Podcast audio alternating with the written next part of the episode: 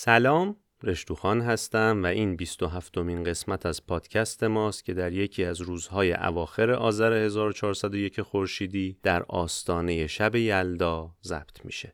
ما در شب یلدا طولانی ترین تاریکی رو تجربه میکنیم. با این حال همه میدونیم که این شب طولانی هم سحر داره و با طلوع دوباره خورشید نور بر همه جا حکم فرما خواهد شد. پس در کنار هم با امید به فردا از این تاریکی عبور خواهیم کرد.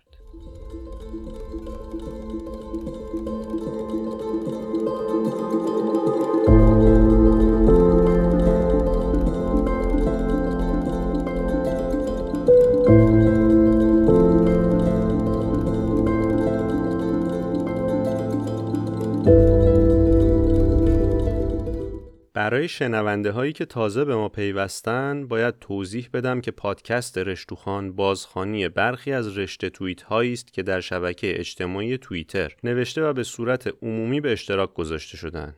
توضیحی هم برای شنونده هایی که از قبل همراه ما بودن داریم. روند انتشار پادکست در این مدت کمی فراز و نشیب داشته. دلیلش هم وضع حاکم بر جامعه و حال عمومی مردم و همچنین نوسان روحی اعضای تیم خودمون بوده. اتفاقات اخیر از جمله اجرای حکم‌های سنگین برای برخی از معترضان همه ما رو اندوهگین کرده، اما همچنان به راه خودمون ادامه خواهیم داد و امیدواریم شما شنوندگان نیز ما رو به خاطر کاستی ها ببخشید و با همراهی خودتون کمک کنید روز به روز بهتر بشیم.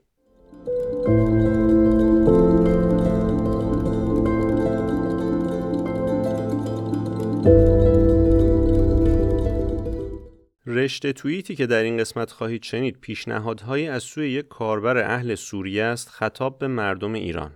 این رشتو یا رشته توییت رو کاربر ابراهیم الاسیل در 21 آذر 1401 خورشیدی برابر با 12 دسامبر 2022 میلادی به زبان انگلیسی نوشته و کاربر سعید هم به فارسی ترجمه و بازنویسیش کرده.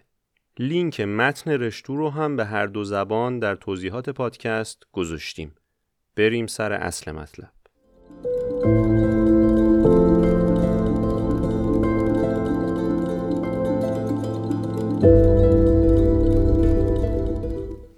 ترجمه رشتوی یکی از فعالان جنبش سوریه خیلی نکات خوبی داره.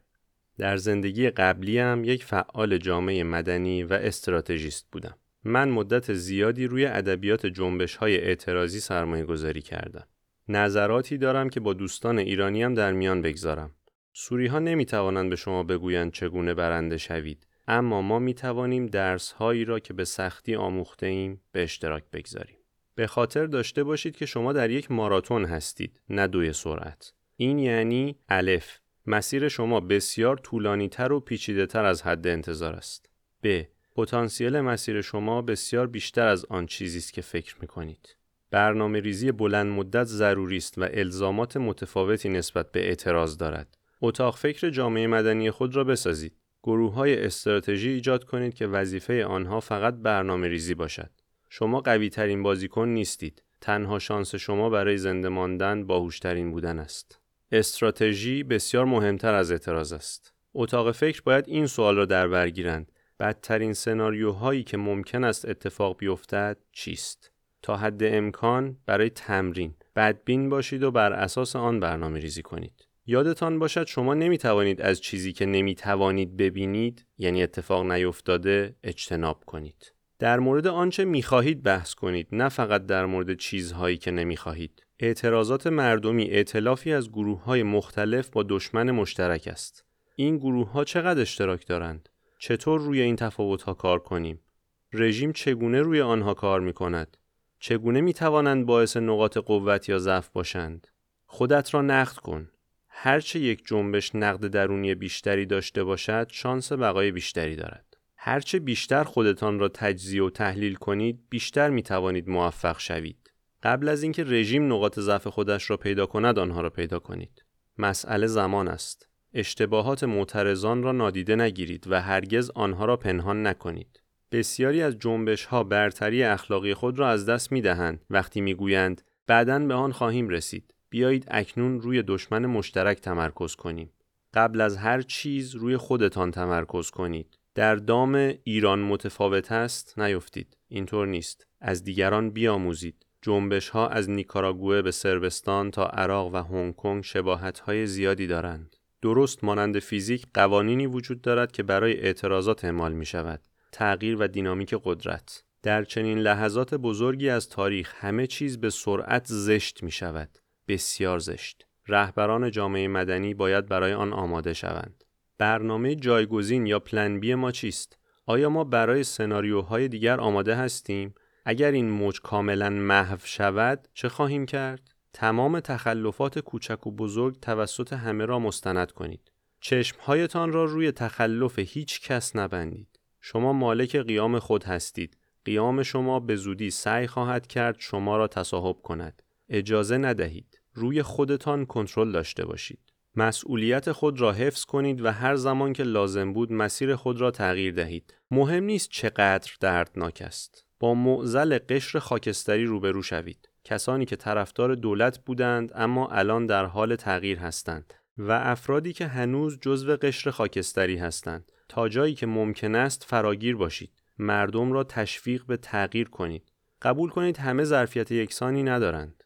اجازه دهید مردم بخشی از تغییر باشند. چه معترض باشند، چه کسانی که ساکت بودند یا حتی در مقطعی هوادارشان و چه مهاجرانی که سالها ایران را ندیدند.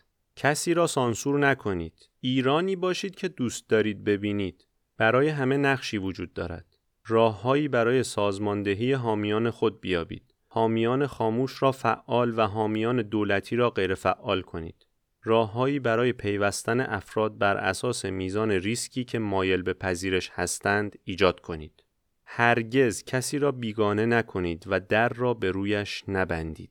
مراقب سلامت روان خود باشید. من نمیتوانم به اندازه کافی روی این موضوع تاکید کنم.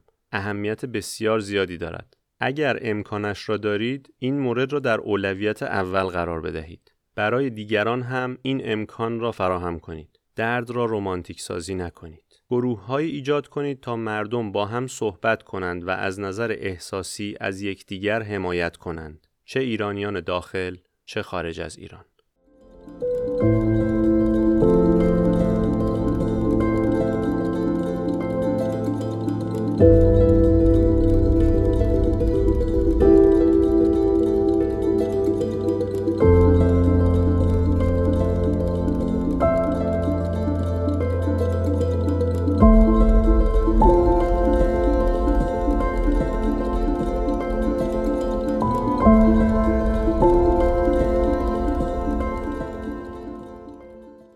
پایان رشتو.